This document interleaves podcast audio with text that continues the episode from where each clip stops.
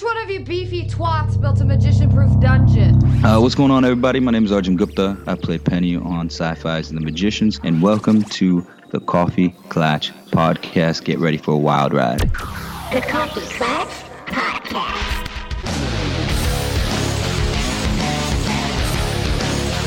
Welcome to the Coffee Klatch Crew, The Magicians episode review. I'm Jason Pistorino, I'm Cristina Lomangino. and today we bring magic back into our lives for episode two, The Wrath of the Time Bees. Written by David Reed and directed by Chris Fisher, IMDb is giving this an 8.2. We have missing memories, getting closure, and changing time. We roughly follow three storylines throughout the course of this episode. We have Alice and Julia dealing with the golem issue. We also have Julia starting to figure out how she could possibly learn more and perhaps predict the surges and which ones will be deadly. We'll talk about that more too. I have a feeling that's going to be a series long arc. Mm-hmm. We saw it a little bit in the premiere, and the slow build makes me think it's going to unfold gradually over time.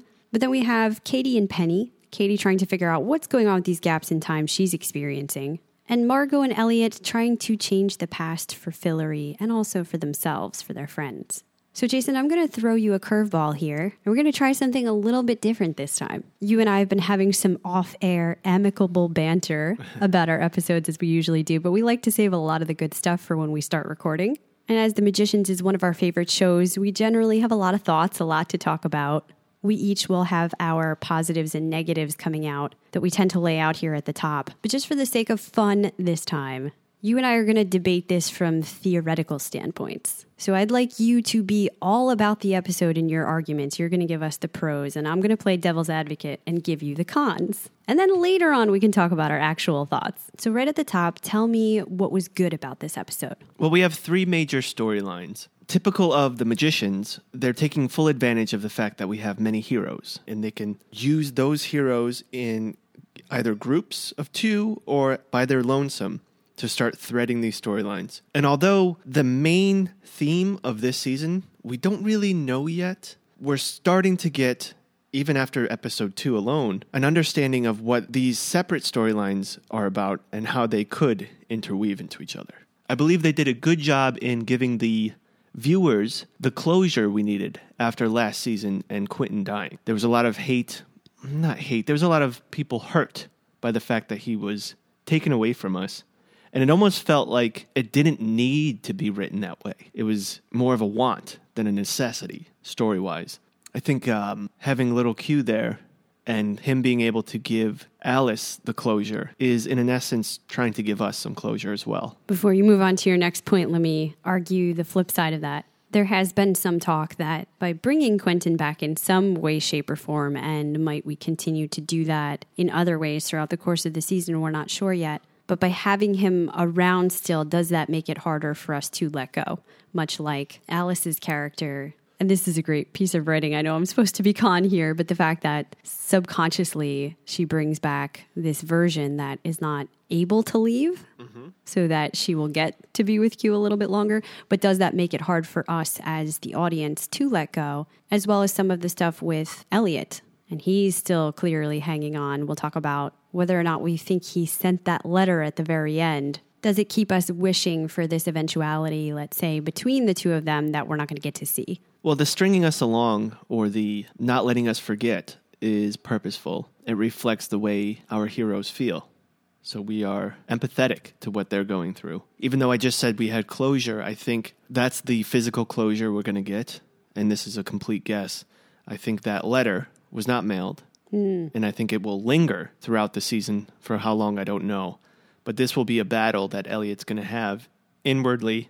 And if it's externally, it'll be with Margo for the most part. We did talk last time about how each character was moving through a certain phase of grief. We see that continuing to shift as this episode kind of gets further into things. Eliot's definitely still somewhat in denial when it comes to his emotions. He talks to Jane about that. She kind of calls him out on his bullshit, that he's not really addressing it. And yet he's also doing a little bit of bargaining where this letter is concerned, that maybe there's a way that I could save him. Maybe it doesn't have to happen and I could bring him back. And then, as you mentioned, we have Alice moving really quickly from a state of depression last time towards something closer to acceptance. And I'm not saying she's resolved all of her grief because she definitely hasn't, but I think that having Julia there helped her a lot to talk to this golem version of Quentin and kind of get some of that closure that she needs. Moving on to another positive, and I'm just sticking with the three main themes going on right now. Let's talk about the Kady storyline. Although I will acquiesce to the fact that right now it's not very interesting, and dare I say, at some points, not done very well. You're stealing my lines here. Oh, I'm sorry. there is a story that's building under all that that I'm pretty interested in if they deliver it correctly. We have someone who hid or moved a whole building filled with library books. Now, we had talked about last episode, maybe it's Zelda. But with what happened in episode two, I'm less likely to think that it's Zelda. Thinking about the fact that there was a hedge witch assassin that was hired to take out essentially the head hedge witch, I'm led to think that it's got to be a hedge witch that is out to get her and trying to hide things. Or definitely somebody more sinister. I agree with you that I have kind of taken Zelda off the table since we saw all of this. She's upset with herself that she's not able to do better in this position, doesn't want to lead the library because of her shortcomings. I don't think she's purposely going out there and hurting anyone. I think it is causing a lot of mayhem that there isn't a hierarchy in place as frustrating as the library has been in the past, anarchy is not really serving anyone either. So I do think we'll come back around to her, but I don't think that's a direct correlation with what we're seeing somebody sending an assassin after Kady. This is bigger, as Penny surmises. And I agree that that part of it's interesting. I don't feel it was well executed in the short term in this space. I didn't feel interested in the character of Eugen too much. I think they wanted me to go on an emotional roller coaster of trusting him, believing him, feeling bad for him. Maybe they start a connection with Kady and then, oh, surprise, he's a bad guy for hire. I, I don't really care because I've only just met him. This whole story is still very new to me. The interactions between the two of them felt a little bit strained. And there was some weird stuff with direction and visuals, such as the fight scene that broke out between the two of them in the bar, action just kind of seemed to come up out of nowhere at times. I don't know that I was really enjoying how it was depicted. I didn't like the music behind it. It didn't feel like a magician's background music. I know that a lot of work went into that fight scene as far as the choreography and how much they had to practice for that, and I do appreciate that. But you're right, it did come up, and I'm not supposed to be helping you here, sorry. but it, you're right, it did come up uh, kind of like out of nowhere, and then all of a sudden, oh, we're in a fight scene. It was like a different and then style. this weird music came out and the the camera work was different i felt that they were trying to grasp on to the points that we love with kady is when she punches someone out and she's so badass but it just didn't feel right Right, and that's cool. We can get to that. But in general, and this is going to be another negative I'll bring up for the con point, a lot of the overall direction, visuals, filming, feeling a bit off, not cohesive to how it has in past seasons. And we got an email that I'll refer to later from a Klatcher about that, sort of stating a lot of what I've been feeling but couldn't quite put my finger on. The way that they were pulling Penny in to help. I enjoy what it's doing for the relationship between the two of them. I think we do need to see more of the struggle that's going on. Kady isn't over Penny 40. There's a part of her that wants to be close to this Penny, but it's not her Penny. It's Penny 23. And so there's a lot of push pull there. But for Penny's character, I thought we were developing something really cool that we didn't get too far into in episode one. And now we had to pull him out of that to sort of be the supporting character here for Kady's story. And I don't mind that happening, but maybe it was a little quick that I wanted to see more of what's happening with him as a professor and these this signal that's hijacking him. That that's what I'm interested in. yeah for sure uh, i'm on board with you as far as my interests are concerned but i'm just holding on to the fact that it's only episode two and hopefully we will delve into that in the upcoming episodes what i did enjoy in regards to penny is that this episode actually felt like someone who was more in control or a teacher, quote unquote. He was there to help. He was not reacting emotionally. He was the level headed one. He was able to get them the virtual VR or Psychic amplifier. Yes. um, he was the sound voice there. And when Arjun acts level headed, he does that so well. So I truly did enjoy those scenes. And last, let's move over to Fillory. Is it over? Is it up? Is it down? What time are we? It's forward. Let's move forward. I, I have. I, I don't know how to totally argue the con side of things here because I have so many mixed feelings about Fillory, everything that's happening there. so do they. I, it's just it's kind of wild. I individually enjoy the emotional journey that Eliot is going on tremendously. Of course, Hale Appleman, just any sort of difficult acting he's given, he continues to knock it out of the park. We've seen a wide range from him before, but there's some simmering anger, resentment, frustration mixed in with the grief and the sadness about Q, and it keeps coming out almost like shots of fire directed at Margo. We've never seen that dynamic between the two of them before. She's in the middle of going through her own emotional journey, and yet she's trying to deal with. Frankly, he's kind of a shit to her when he's talking about Josh. Oh, yeah. He's not really helping her. She keeps trying to develop one plan after the next, anything she can. Now, he does get the tools from Jane, which wind up being of great service to them, but he's also keeping secrets. So that's all well and good.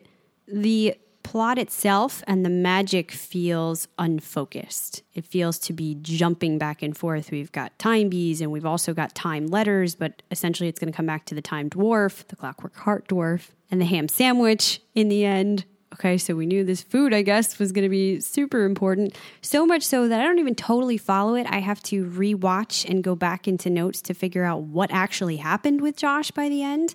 I don't know that I should be feeling that way these flashback clips and their adventures to solve the mystery should be part of the greatest of the episode, and yet it's falling a little short. The first time I watched it, I was right with you on that. I didn't quite understand what happened. I watched it again today. To be honest with you, I rewound it a few times during the final scene with Eliot and Margo speaking to each other. That last letter, trying to figure out how did what Margo said end up with Josh being there? And I finally realized it's because even though Eliot had all those mean things to say, basically get over him, you were just chasing D, when she gave him the letter, he changed it. Okay, hold that. I want to talk logistics when we get to that scene because I do have a lot of questions about it. But the fact that you agree that you had to go back, I did. rewatch it multiple times, I don't know that that should be the case. And by the time that Josh finally comes back saved, this should be a grand emotional moment for him and Margo. And it kind of just fizzles out. Like Josh is back. She did it. She went through all of this to save him. It doesn't hit that high note again. There's weird, I don't know if it's direction or writing, but the pacing of it doesn't feel right over the course of the episode. This is a really long winded way. We did a horrible job of this. Jason, was supposed by, to be by the way, we, we couldn't stay on on either side of the fence. Clearly, what we're illustrating is there's a lot of mixed feelings about this season, but in particular, they got amped up for this episode. I walk away, I'm not quite sure Listen, there's where a, I land. there's a lot of the magician's positives that we completely love about this show. There's just some things that are different this season that feel different. The beats are a little different. Think we'd be remiss if we didn't point that out because we do have a lot of klatchers writing in and some articles I've been reading that are mirroring those same responses. We have so much more to talk about though. So let's briefly get into our new faces, places, and magic. Starting out with Golem Quentin, the 12 year old version of Quentin, animated by this living clay, who's played by Luca Padovan. So, Klatchers who listened to us last episode past the spoiler point, they were aware that it would be a child Quentin. I don't know if that changed the impact for me. I still thought it was really well done and well played out, especially with the fact that it's Luca who's playing the child Quentin because I know him from season one of You. I've heard that. We got a lot of those little leaked spoilers ahead of time. I haven't gotten to see him act though until this because I don't watch that. I thought he did a terrific job. Absolutely. I don't know that it's a hundred percent. If I didn't know that was supposed to be Quentin, the mannerisms, if I would say, oh yeah, that's 12 year old him. Mm. And in fact, the characters kind of need to keep reinforcing that for us. You know, the way Julia is looking at him, oh my goodness, this is him as, as a child. It's really more of their reactions to him that's bridging that gap for me. Yes, it's written very well into the storyline. And this kid is a phenomenal actor. It's just a hard thing to do to try to portray a younger version of a different person. As we mentioned, we also got Yujin, who is this assassin for hire. Professor X, we heard about, but didn't really get to see yet. I'm assuming that's going to come back around later. I don't think so. You don't think so? They said she was blown up, She blew her classroom up. but Julia couldn't speak to her. Oh, but I don't think she died. Ooh, that'd be really dark. I think she died. oh, man. Yeah. I didn't get that feeling. Or she's terribly injured, and that's why they can't speak to her. well, I thought she was just injured because the spell went wrong. The only reason why I feel that way is because the end of the episode, Alice gives Julia the book whose master skill was being able to predict circumstances. So now we're off to see that character. Professor X is, I think, out of it now. We're going to have to wait and see. I didn't get that take off of it. I thought they were just laying some track for someone that Dean Fogg knew. He says it was an ex lover, and she was a metamath genius. So, not quite the same, but would still be very instrumental in this search for figuring out the surges that we're trying to do. The other person you were talking about is Daniela Marcus, who is author of the book Circumstantial Prognostication. Now, the circumstances that are turning out to be a huge thing, I'm really happy about that. They were an area that piqued my interest when I was reading the books. Yes. We are going to talk about that more, but that's in our closer look. So make sure you stay tuned later on for that. And that brings us to new magic. You said we got to see the psychic amplifier that Penny uses to try to help with the memories, the time bees, the royal white spire bees that can carry messages anywhere, and the time stamps that can send a letter across time and space. All courtesy of Jane Chatwin, who, by the way, we thought we might see, and here she is early in episode two. I didn't think it would come that quickly. Whenever I see these little houses, I want to live there. And it's probably not as nice or doesn't feel as nice as a regular house, but visually, that's oh, that the kind of cottage seems yeah. awesome. There was other magic, of course, but this is just new magic. That's correct. Well, now we'll move into our plot. We're going to start out with Alice and Julia. Picking up where we left off, Alice creating the Quentin Golem. She casts the spell, and when the figure rises, it's revealed to be the 12 year old version of Quentin. He wonders if this is a lucid dream, and Alice goes with this. I guess she didn't really have a plan for that. He feels he's supposed to help her with something, but she's disappointed to discover he can't decipher the page she brought him back here for. He doesn't even know that language yet. He's too young. Now, at this point in the episode, I was a little upset because I was thinking, of course, Alice wouldn't make a mistake like this. This feels like a stupid thing plot wise to bring into the story. The kid can't read it. Why would you do that? But towards the end of the episode, and that's what I really liked about this episode, towards the end, they managed to answer questions that they brought up in the beginning. And that's one that was summed up pretty well. Well, and clearly she didn't mean to in the spoiler section last time. I was surprised to hear when you told me about the photo because I mentioned the clay figure we're looking at seemed more adult size. And also, I talked about how Alice is a brilliant magician. She always has been. That's a pretty large error in casting. We didn't think about circumstances. Well, they'll get you every time. We're also at this point right back to where we often find ourselves in relation to Alice's storyline Alone? angry with her. Hmm. How could you do this? Exactly what Julia is saying later. I feel she mirrors the audience. Alice is too smart and too skilled to go off doing crazy things because there can be dire consequences. And we have hmm. seen that happen with her more than Many once in the past. yeah. On the other hand, we see Julia going to solicit the help of Dean Fogg with these magic surges. He's wishing Effingham had told her something about the nature of the impending apocalyptic event, or in fact, anything useful. She informs him that magicians are blowing themselves up so much, civilians have started to catch on. There's too much magic. And while some surges are unnoticeable, others are big. She's wondering why the patterns. This is where Fogg explains it's due to the circumstances. A magician must factor them all into casting, but some make them easier and some make them harder. Some of these surges must be lining up with particularly favorable circumstances to create that condition. And as we said, we're going to get deep into that in a closer look. I've said this before and I'll say it again. Whenever Fogg is on the screen, and even if he's being expositional, I truly enjoy it when he's talking. His cadence, his deep voice, it feels like a story is being told to me, which is probably what makes him a good teacher as well. So, this scene I liked. We needed that explained. Um, and then also, on top of that, he had a new pair of awesome shoes. Just pointing that out. Well, there continues to be an awful lot of exposition. I can tell, just as somebody doing a podcast, the way I have to take notes, that I'm just furiously typing and pausing because they've said so much in a span of five minutes that I really don't understand. They're just tossing information at us. Yeah, typey, typey, typey. it was annoying me. You were typing so loud. Sometimes it works better than others. We had spoken last episode. Generally, it's more effective if it's done in a show manner. Mm-hmm. And there's some action or event that's unfolding that organically explains it to us. We're getting a lot of characters just laying it out here. Even that, though, sometimes is okay. So, yeah, Dean Fogg is a character that can really carry the exposition better. I was actually eager for a bit more exposition from Jane Chatwin. She's a character we haven't seen in a while, and her dynamic with Eliot is incredible. It's fascinating to watch the two of them. So I actually would have put a little bit more on that scene. I know we're not at that scene yet, but I thought enough was said with Jane to put precedence on the fact that we can't and we shouldn't want Q back. Yeah. But that didn't feel too talky talk. No, it didn't. Well, as we mentioned, we end this scene with Fogg thinking they could use help from Professor X, but the classroom then blows up. And we move to Alice trying to buy some time with Quentin. He's thinking now, this is an awfully long dream when Julia shows up and discovers what she's done. So I have to stop you now for a very important part of the show that you didn't bring up. I'm sorry, but the tacos just looked so good. I wanted tacos. And just thinking about how many takes you have to take when you're doing a show and how many times that kid had to bite into a taco.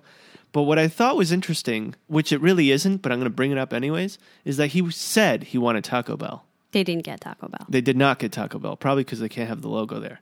But what they did get was Hora de Taco. So, stupid me, I started looking that up. Every website said it translated into rush hour. So, rush hour taco. Hmm. A friend of mine at work actually speaks Spanish, and he laughed at me like I'm an idiot. And he goes, No. He says, It doesn't mean anything really. It kind of just, if you roughly try to make it something, it's trying to say taco time Okay. because hora means hour. So hour of taco. So hmm. taco time, which I think makes sense because also something I kept getting was Fortnite. Fortnite has a dance where the guy's dancing with tacos. It's taco time, taco time. Mm-hmm.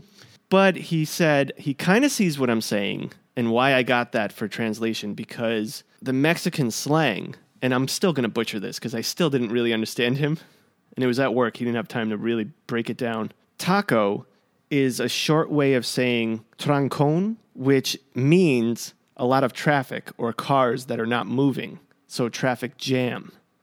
So if you put it in a translation thing, it could mean rush hour hmm. because taco is short for traffic jam. Hora is hour, so rush hour.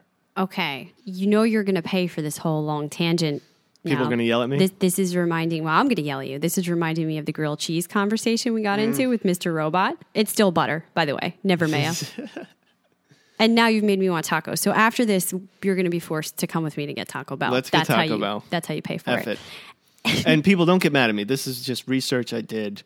I am telling you I don't know really, but I thought it was fun. It's another Mr. Robot situation. Yeah. You're bringing us back to trying to describe I love food. the song Mr. Roboto. Now that we've jumped the shark, let's get back to this confrontation because this is one of my favorite parts where Julia is really making Alice reckon with the weight of what she's done. Alice confesses she used the Book of Q's life to fill the golem with his memories, then animated it with a tiny grain of his soul she pulled from the underground. when did that What? happen? When?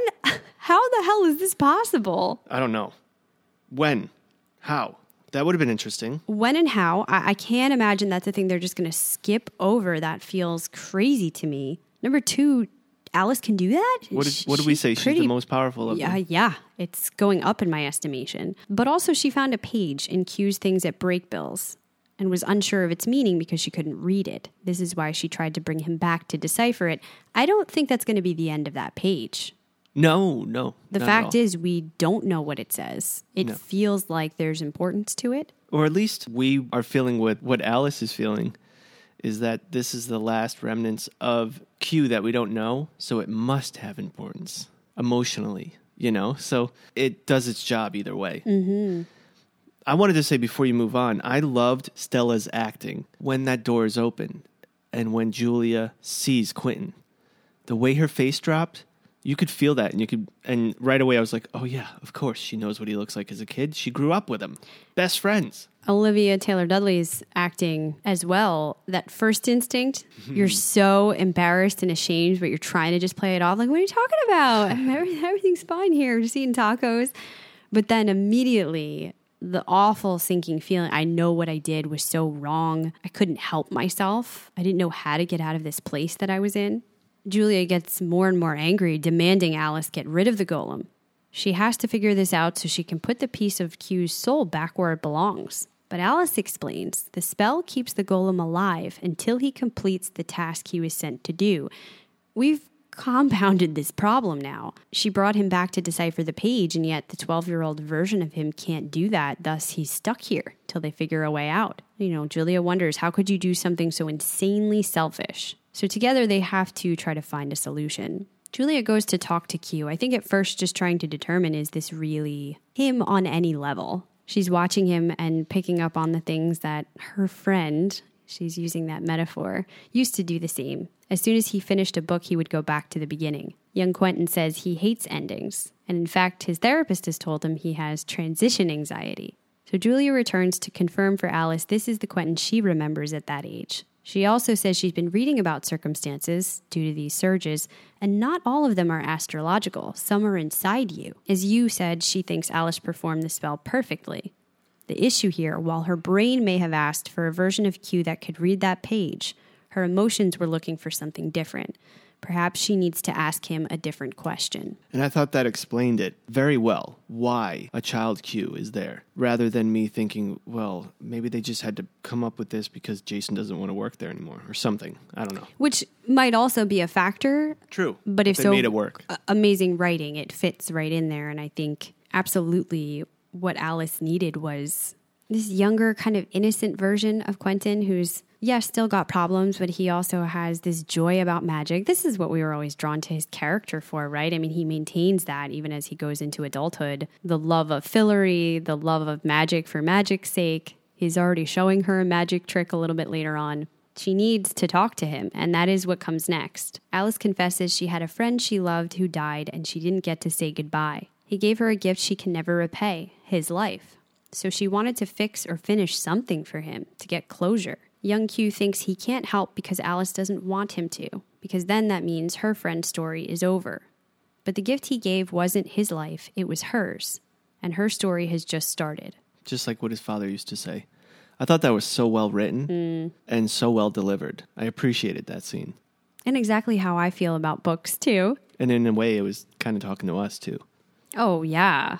And now that his mission is completed, Golem Quentin says he's feeling tired and falls asleep just as Alice finally says goodbye. She goes and she tells Julia he's gone, but she thinks she might be able to help with Julia's problem. This is where she tells her about her dad's friend, Daniela Marcus, with the rare discipline of predicting circumstances. Alice thinks if anyone can help find the pattern, it would be her. That's going to wrap up that plot line and take us over to Kady, who meets Pete at a bar to say she's had no luck asking about the stolen depository. They're thinking someone should have seen a job this big, but they don't know what else to do. So he soon leaves with a woman, and that's when Kady meets Eugene. They go home together, but he quickly runs out the next morning. Now, he was pretty slick at the bar. He had the moves. I mean, kind of. He's a little bit goofy, but I think that's part of his charm. Yeah. And that's how he's even getting out of there the next morning. I know you don't want me here. You know, he's playing it off. So she goes out to catch up with Penny. He's trying to tell her about the signal he's been receiving. One of my students was hearing this signal. When I listened to it, I just traveled. No idea where, no idea why, and none of this can explain it. So just don't listen to the signal again? Wow, thank you. Shut up. Except now I hear it all the time. This here helps quiet down a bit, but It's kind of terrifying to lose control of yourself like that. Yeah. are you okay? She's listening, but clearly preoccupied. She tells him she's badly hungover and thinks it's been a year that she was sober and she doesn't even remember drinking last night. This is a horrible revelation she thinks she's coming to. Mm. She actually went out and had so much to drink that she can't even remember starting in the first place. This obviously makes sense of why she looks so distraught when Eugen is leaving. But the more she's telling this story, Penny's realizing she doesn't remember anything from the previous day, including looking for the depository. So this is probably something other than alcohol. That's when she goes to find Eugen and gives him truth serum to see if he drugged her. Wait a minute. You drugged my drink to find out if I drugged your drink? I know, like that. it's funny. He's very angry at the accusation. He denies it. says he's also experiencing memory gaps. So they return to Penny, who uses the homemade psychic amplifier to connect both of their memories into a more cohesive story. They watch the previous night play out until Kady sees Eugene get up in the middle of the night, seemingly possessed, and start performing a spell. She springs up to stop him, but the curse rebounds and they're both knocked out. Now, in these scenes, I really enjoyed the magic of being able to go back and watch your memories in a VR format. I love that. I have two questions. One is Was he getting up, Eugene, to kill her or to do a spell to make her forget? I think so. And then he was going to try to leave, but she So- got up and When she later finds out he's an assassin, he talks about killing, murder. So that's what led me to believe no, he was actually trying to kill her. I think he's just a man for hire. Okay. Whatever the job is. And the job here is to remove all memories of anything connected to the library deposit. So that changes it completely then, or changes my thoughts on it. Maybe that person that's out to make them not see the truth isn't that dangerous. And maybe it still could be Zelda if it was just to make them forget. Forget. That could be. I think if it's just to forget, Zelda's still in play. Bad that you hire a man like this, but you know, what are you going to do? Man, Or why? maybe she didn't know. maybe he's good at it, and that's why. I mean, there's a movie with Jason Statham, The Transporter, and his whole thing was, I never want to know what's in my hood mm-hmm. or trunk. I never want to know what's in my trunk, why I'm taking it anywhere. I want to know nothing. I just take it from point A to point B. That's it every time. It's the same thing, basically. I don't want to know afterwards what I did. Yeah, Kady tells him you're basically trying to remove your conscience from the scenario. then what I'm about to say is moot. If it was going to be to kill her, I was thinking that it is a possibility that Pete hired him because we never. When did Pete? Because it's weird that he, and it's weird he left the bar with that woman right before. yeah, and then he's there in the last scene and he's like, I don't remember either. It, he makes it seem, Eugene makes it seem like this woman was his counterpart and this was sort of a tag team. Maybe. That she went to take Pete's memories because he's forgetting too, and he went to take Kady's. And they both went out on dates. Okay, Right. I can dig it. I think that I don't know for sure, but if he'd been trying to kill her with that spell and it partially rebounded, the two of them would be hurt worse than getting knocked out. Okay. Although, who knows? That's all speculation. That's the thing. Like, if he normally didn't forget every time, then I would really be confident that it was a forget spell because it, it got rebounded on him as well. Mm-hmm. All right.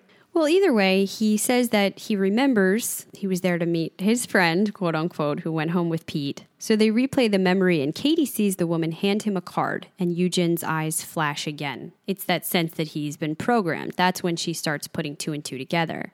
She demands to know his true identity, and they start fighting. He finally admits someone sent him to erase her memory. This is what he does. He gets a job, completes it, and then wipes his own memory. Kady has an answer for that. She threatens to simply have Penny go probe his mind with his psychic powers. He'll find it somehow.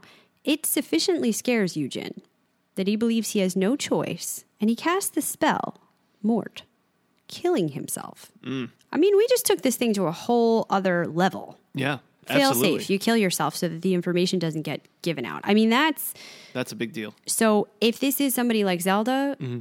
either this is his mode of operation that he's decided, or I don't know, I can't come to terms with that. Having a higher up who tells you if you get to that point where you think you're going to give something up, you kill yourself. That's crazy. But I am in the school that I think we need to know this person. Yeah, with everything else going on, I don't know how on board I'm going to be with yet Just another big bad. Edge yeah. and it does seem to be related to the library because it's the books they're after. Yeah. I totally figured it out. It's got to be Irene McAllister. Back into the storyline. That's right, because she got away. And we wondered when is she going to come back? How is this going to weave back in and connect to the library and everything else? Somebody who has that power but is also sinister enough to Oh, very sinister. not care how she gets to the end goal. We've seen that. I think this could be her reappearance. Irene McAllister. Klatchers, if you don't remember, quickie download, Irene was in charge of the magicians on Earth who still had magic when magic wasn't available, and we soon found out that it was because they were stealing the magic from fairies. yeah. them. The Art of the Deal was the big episode in season three. Then there was that final scene where the fairy queen came, killed everyone at that dinner table except for Irene, who was under the table, table. and then got away. So that could be her. I think good going, Chris. Not that I really want to see her again, but that could spice up this story. And that would make sense for Eugene to be the kind of guy who kills himself. What did he say again? Mort. Mort. Ah, that's right. So I Googled what Mort means, and it means rush hour. It means death. oh, goodness. Well, finally, we hear that Penny reflects if someone's paranoid enough to send mind wiping assassins, this must be big. And Kady has this large admission. She says when she thought she'd relapsed the night before, she was relieved rather than upset, as it would give her permission to continue. Her mission's only going to get harder, and she doesn't know how she'll do it without a crutch. This was really sad to hear Kady struggling with that so much because she's made so much progress, and I really don't want to see a relapse. I know that that often happens. Mm-hmm. The, the cycle of addiction, I, I work with this all the time, but I was actually happy she was being so open and honest. This is something you feel throughout this process to be able to talk to Penny about it and maybe forge the friendship. And no sooner does she get that out, she's exposed and a bit vulnerable. I think she immediately regrets it because he reaches out to her and she kind of rejects him. She gets up and walks away. Finally, let's talk Fillory. And further. Eliot's drinking in the forest when he gets a vision of Fen hanging from a noose. She tells him when she was king, the people screamed at her that she was a bad ruler and then hanged her. She knew he wouldn't come to help her, you know, being busy with the monster or else just off drinking. She knows her husband. She was counting on Margo to save her. But then she thinks if he does know a spell that can turn back time, could he please do it? She starts deteriorating, yelling and pleading for his help. I thought Fen was very funny. It was a good reprieve because everything was so serious. And to call him out, Yes. you know, we got a lot of that going on, which is good. Because he then goes to see Jane, asking for her to travel and help change the past. So what do you say? Wanna go back in time, save my friends, and unfuck history for old time's sake? If I'd change anything, it could undo every sacrifice we've all made to stop the beast. Why did you build a workshop full of time travel gadgets if you aren't willing to use them? The lesson that I've learned from a life of trying to change the past is well, you almost always make things worse. Speaking of, where is my little volunteer tomato? Volunteered. Um, Quentin, my dear. he died, saving me, saving everybody. Stiff upper lip, hey? Positively British of you. Someone's got to keep it together. Is that what you think you're doing? Back when Quentin first came to Fillory, in the very first timeline, he was running from grief. His best friend had died, tragically. Julia, You, a victim of your own vices. I was worried that I was taking advantage of him, of his sorrow. So the first change I made was to save you, to see if he would still answer Fillory's call. And he did. And then he died. 39 times. I'd hoped this time would be different. it still could be. You saved him 39 times. Why not 40? Because he won. If you took away his sacrifice, you'd lose everything that it brought you your life and the lives of everyone around you. Same with your friends, Josh and. Is it Flen? It was not. You have to let go of the past, Eliot. Let the dead stay dead. Again, very telling, and it really lets us know this is not something we want. Hmm. Yeah, Eliot needs to let go of the past. However, when she returns with tea, Jane finds Eliot has fled and stolen all of the magical time items from All her of them. shelves. Just everything. Now, this is the part of the story where I thought the watch would come into. I know. I know. It's like every other random time thing we never knew existed. That's why I was getting a little frustrated. It's kind of fun. I mean, that is the smart move if you don't know what you're doing. Just take everything and start trying to figure it out. Yes, but we have to remember that it's on the beginning opening title. So mm-hmm. it's got to come into play eventually. I don't know. I mean, he goes back, he brings all this stuff to Margo, who's busy trying to break out of her prison cell. She's created a magical key, tried forceful spells, but the wards are thwarting her attempts. She does knock a brick loose in her efforts, revealing a letter Josh left before his execution. And Josh begins narrating as we see flashbacks. He says they knew something had gone right on Earth when magic came back stronger than ever. But months passed with no word from the group and no way for them to return. The connection between Fillory and Earth was somehow destroyed.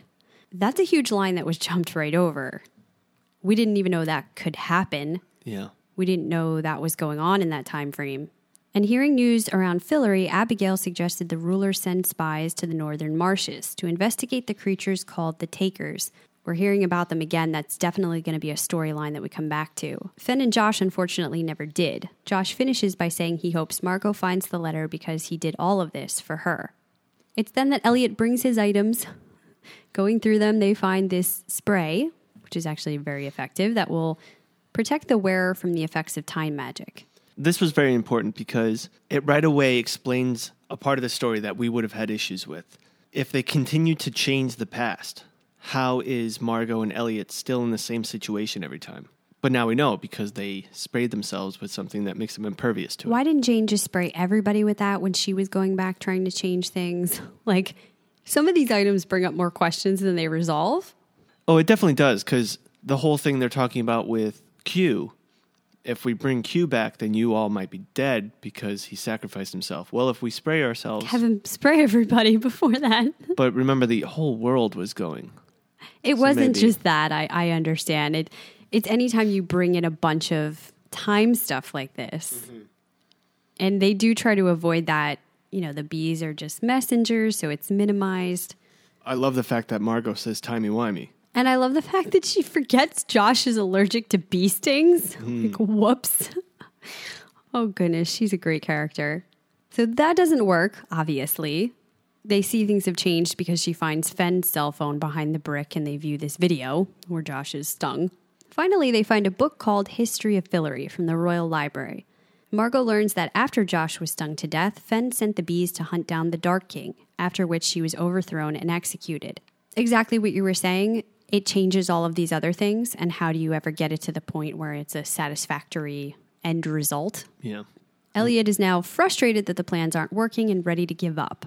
That's the thing with time we learned. Um, sometimes some things are just meant to be. Mm-hmm. Like Q dying. Yeah. And this is where Eliot gets nasty, confused why Margo's fighting so hard for a guy she didn't really care about. He says, You are Margo the Destroyer, not Margot the pining girlfriend. Oh, Eliot. Furious, she plans to continue searching for an answer and comes across a paper inside the book that she recognizes. They are timestamps. She remembers a homesick Jane, new to Fillory, came across a forest king who gave her stamps to write to her brother. Once you put one on a letter, it can be sent to anyone, anywhere. Anytime. So she writes this letter to Josh to pay attention to the takers. Dear Josh, hello from your friends 300 years in the future. The bad news is we can't come back to get you. The good news, if you do exactly what I say, you won't be overthrown and executed. Uh, Fen, you're gonna want to see this.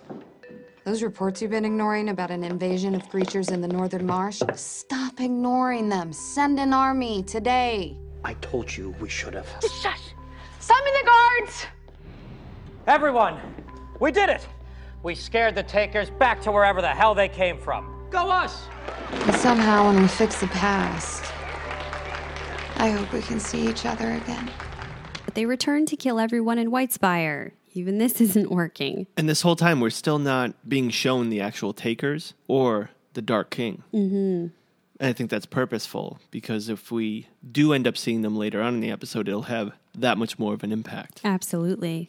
With only one stamp left, as Eliot tells Margo he sent a letter of his own along the way, she thinks they need a new plan. But he says, why bother? You try to save your friends and they die anyway. You can't stop the Dark King. Fillory is fucked because it always is. Why do you keep trying to fix something that wants to be broken? So you brought something up last night that made a lot of sense. We're supposed to not really like Eliot right now, but I think it's dangerous because all last season we didn't like Eliot. Mhm. I mean, we knew it wasn't Eliot, but I'm still I'm- his face on screen. Yeah, I'm ready to like him again. But with the fact of what happens at the end of this episode, I think it redeems him a little bit. He's in pain, and we have to realize that. He is, but to the point that he isn't even trying this whole time to figure out a way to get Margo out of that cell. None of this is working. He's saying he doesn't really even want to save Fillory. He doesn't understand the relationship with Josh. Josh has to come get her out. What's always been think about that though. what what's always been redeeming for these characters is their relationship with each other. Mm-hmm. So it's not even so much the grief and the difficulty Eliot is going through. It's the way he's responding to Margo and, and pushing back at her, getting angry with her. We talked last time about how grief is expressed differently in everyone. In real life, this is true to form. You hurt the people you love. That, but also people get very frustrated with you if your grief does not correspond with this very narrow set of reactions that people expect when you're upset. You'll be sad, you'll cry for a little while, you'll need support that you'll respond to, and then you'll get over it. And this is just not the way that loss and grief works.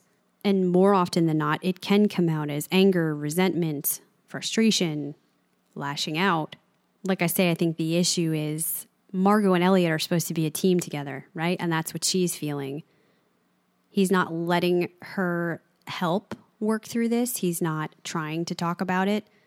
And he's not able to help with the plans to save their friend. So she's really having to contain herself from lashing out at him. But I do think it's a great portrayal on both of their parts. It is one of the most interesting things for me to watch. And this is the point where Margo realizes maybe Eliot's right about something. She can't get both Josh and her kingdom back. So she uses the last letter to tell Josh how to stay alive and escape. She thinks this means she won't get to see him again. So she's also saying goodbye in the letter. And she doesn't really know what's going to happen to Fillory. She's admittedly nervous about this plan. This is where I asked you did Margo just tell him that because she doesn't want to divulge clearly everything she's been been saying about Josh he doesn't care about? So she wrote whatever she was going to write in the letter, but then told Eliot something different? Or did Eliot finally get it and correct the letter himself before he sent it out? I'm very confused. I think it was Eliot corrected the letter afterwards Mm-hmm. and came up with the plan of bring the sandwich down to the clock dwarf, Mm-hmm. Take yourself and the important people around you to us 300 years ahead. Yes. Um, I think that's better because it's a bit of a redeemable quality as far as Eliot's concerned. And I think that puts a little more angst on his next decision he has to make about Q. And also, I think it'll put a little nice twist into the Margo Josh storyline if Josh finds out that Margo actually didn't write that and was potentially giving up on Josh. See, I don't I didn't get that her original letter was giving up on him. I think she was still trying to help him but resigned to they weren't going to be able to bring him back. They weren't going to be able to be together. Hmm, right. Okay. Giving up on Josh and her Right. being together. But I wish the episode had made it a little clearer to me because I agree with you. I think that's a good character move for Eliot. Maybe I'm just slow and I missed that that was super obvious. He did it. No, it wasn't. Again, I watched it today for the second time and I rewound that section like three times Mm. to figure it out. And I still, it wasn't straightforward.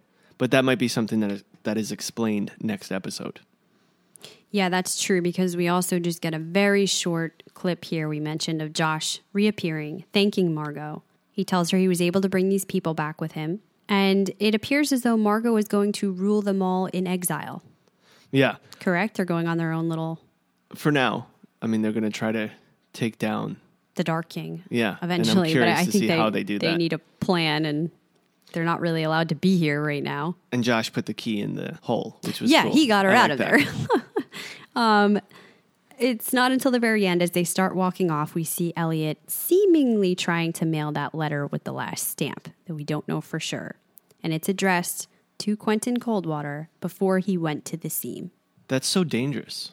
It's insanely dangerous. We can obviously understand why he's doing it, but who?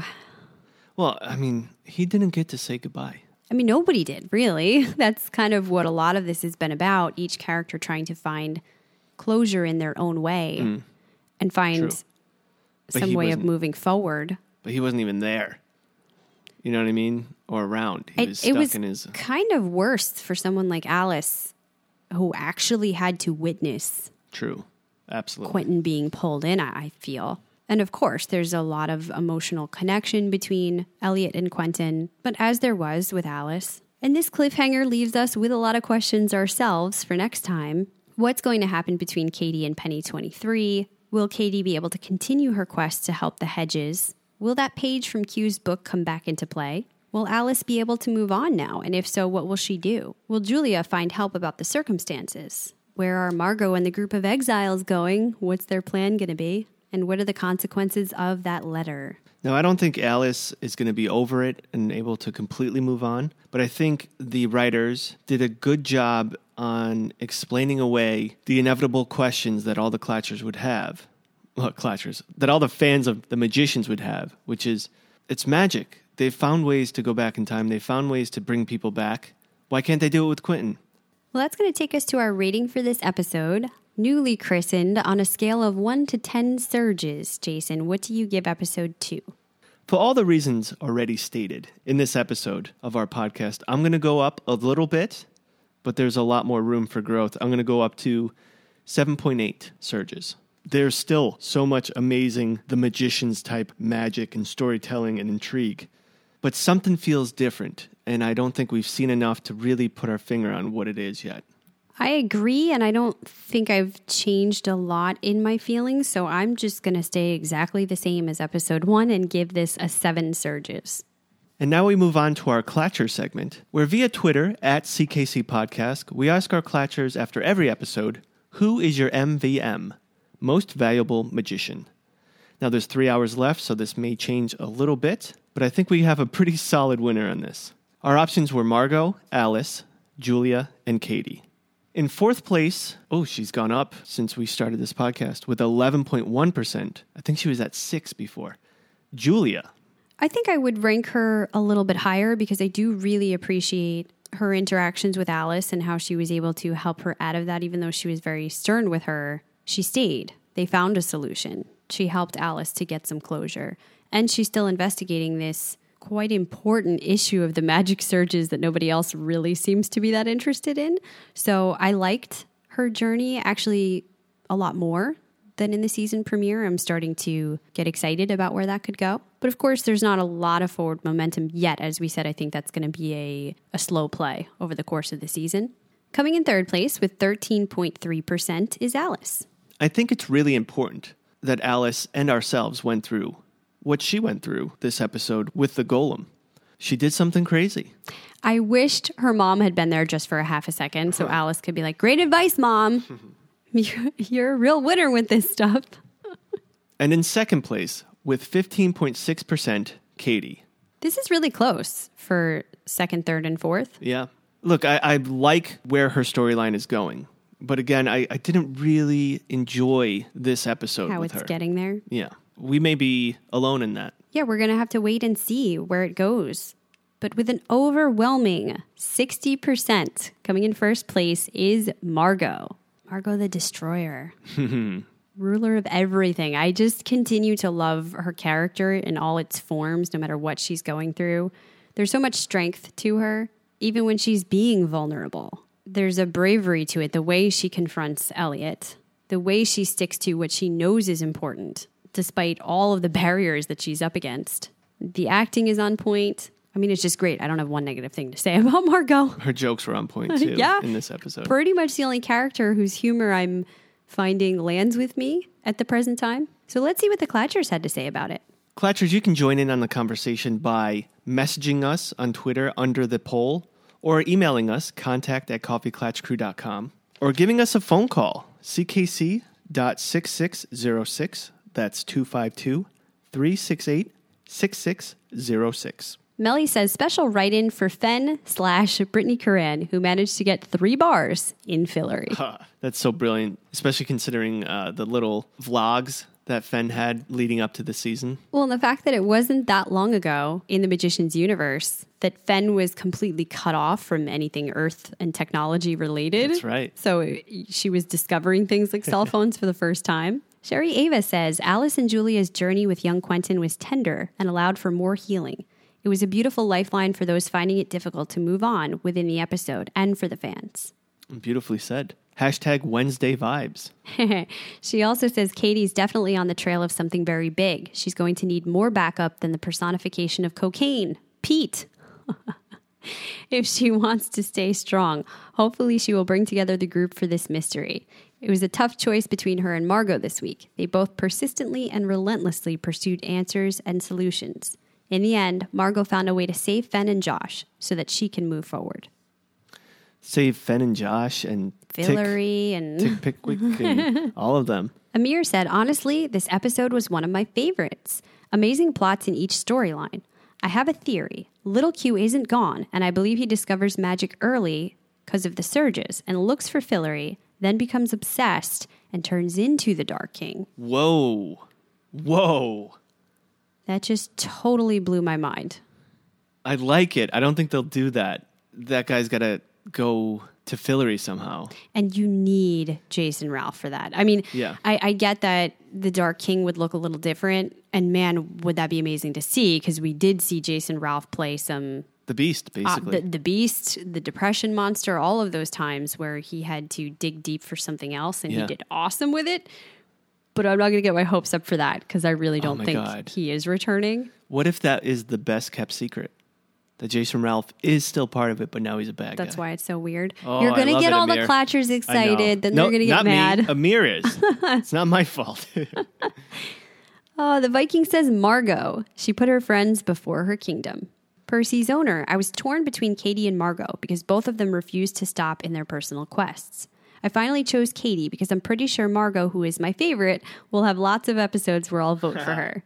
Yeah, I am feeling that as well, but I don't care. I just, I love Margo. Be Nice says tough call between Margo and Julia. Yeah, that was mine too. Both dealing with immense grief of their own, faced with actions of those who are also grieving in alternate ways. Margo and Eliot have a lot of history to draw them back together, but Julia being able to reach out and help Alice was powerful. Hmm. That was my feeling too, and I was really thinking about giving it to Julia. I've been talking throughout this podcast. What she's doing is incredibly hard. We saw that even in the premiere. She's dealing with her own grief. She certainly wants that book of Quentin's for herself, yet she sees that Alice needs it more, and she gives it to her. She comes back to check on her this time. There's a lot of old history between the two of them, and yet she's trying to be there for her as much as she can. And this time, she doesn't just say, You did something nuts, fix it. She stays to help. Rashandal says, High, King Margo for the win. Margo and Josh continue to be the ship I never knew I needed. Absolutely. And I was real down on the Margo Josh stuff when it started. I don't entirely know that it's my favorite thing, but I've warmed up to it a lot. I was feeling very emotional seeing him in the premiere. I just don't think they held on that long enough when he returned. It might have been the impact I was looking for to see them reunited. But Margo just killing it. She is going to be my MVM for this episode. I absolutely agree with you. Margo for the win. High, King. Margo. In exile. On to our closer look that I've been excited about. We're talking this time about circumstances. In the books, the way they describe this, they say the same way a verb has to agree with its subject, it turned out, even the simplest spell had to be modified and tweaked and inflected to agree with the precise circumstances of its casting. These are forces that affect a magician's spell, and there are four tiers that they have to account for major, minor, tertiary, and quaternary. That's a mouthful. Yeah. And this is one of the things that explains why magic is so difficult in this universe. And that's, we've been talking about this for seasons now, why we love it so much. It's not just a flick of the wrist. Again, I started reading the book and they start to go into it already. I don't think I'd be able to figure it out. It's confusing as hell. It's both a science and an art. And no matter where I look, they're not cleanly breaking it down into each of those four tiers and what they mean. But I do have listings. So it says for most spells, this is what they have to account for. The easy one. And I have a feeling maybe that means minor, Yeah. Easy was the wrong word. You're right. Minor. the the tier of minor, time of day, which direction you're facing, and the ambient temperature. Okay. So the moon's not involved yet. Not yet. Okay. So, what time is it? Am I north, south, east, west, and what's the temperature? For more complex spells, so that I would guess is major, phase of the moon, dew point, and the balance of bodily humors. For example, melancholic people cannot perform transfiguration spells. Then you have tertiary, and that includes altitude, age, position of the Pleiades, and no, I don't know what that means, phases of the moon, and the nearest body of water. Wow. And the quaternary tier, I have no idea. They don't list that. In addition to that, each tier has several exceptions, irregularities, and special cases, meaning there are hundreds of other factors. A spell's circumstances can be adjusted by magicians to perform irregularly. So we did see an instance of that in the books when they go to the South Pole, and she alters for Miller's flame to release heat during the race to keep them warm. This is all in addition to Julia telling us this episode not all circumstances are astrological. Those hundreds of things, there's also elements that are inside of you. And this is something that Mayakovsky alluded to when he talks to them in the book. He teaches them a lot of things. I miss him. When they go to the South Pole and he's talking about magicians just starting out really memorizing all of these circumstances and having to think about it but then as time goes by it becomes a lot more intuitive just that feeling of i should be facing in that direction for it to work better or i should be making my hand movements bigger rather than smaller so here's another excerpt from the book it says talent was part of it that silent, invisible exertion he felt in his chest every time a spell came out right. This is Quentin talking. But there was also work, hard work, mountains of it. Every spell had to be adjusted and modified in hundreds of ways according to the prevailing circumstances. These circumstances could be just about anything. Magic was a complicated, fiddly instrument that had to be calibrated precisely to the context in which it operated. Quentin had committed to memory dozens of pages of closely printed charts and diagrams spelling out the major circumstances and how they affected any given enchantment. And then, once you had all that down, there were hundreds of corollaries and exceptions to memorize, too. As much as it was like anything, magic was like a language. And like a language, textbooks and teachers treated it as an orderly system for the purpose of teaching it. But in reality, it was complex and chaotic and organic. It obeyed rules only to the extent that it felt like it, and there were almost as many special cases and one time variations as there were rules. So, all of this to say, Julia's task that she's taking on here is monumental. And that's why they really do need someone who is an expert in this field to try to figure out what the hell is happening. Well, that's going to do it except for our spoiler section. So if you are afraid of that, we'll see you next time when we review episode three. For those of you still here, we know episode three is called The Mountain of Ghosts. The synopsis thankfully has no food in it this time. It says Eliot and Alice go for a hike, Fen gets a haircut. In the preview, it looks as though Fen and Margo are being forced to fight, Hmm. to spar. We don't really know what that's about. And in the midst of that, something attacks Eliot, some kind of creature. This is where I tell Maybe you. Maybe it's a taker. yeah, this is where I tell you I think I found another spoiler online. Oh no. So it's not a big one, but if you're afraid of that, just give you advance warning. IMDb lists the characters for the next episode, and there's only two of them up there right now. It's Jade Tailor and someone who's listed as a taker, Oh, there you go. played by the actor Dorian Kingy, and he's done primarily a lot of stunt work in the past, although some acting mostly in TV shows. So I have a feeling he's going to be a big deal, and this is going to be our Introduction. yeah, the real start of the Taker storyline. That makes me excited, actually. Absolutely. Well, that pretty much wraps up this episode. Thank you, Klatchers, for coming along on the ride with us. We are super excited for next week. And we are also excited for our Patreon because this week we will be releasing our movie review, voted on by our Klatchers, Little Women. Yeah, the newest 2019 adaptation done by Greta Gerwig. That's going to be really fun. So, Patreon Klatchers, keep an eye out for that. And until next time, this round's on me. This round is on me.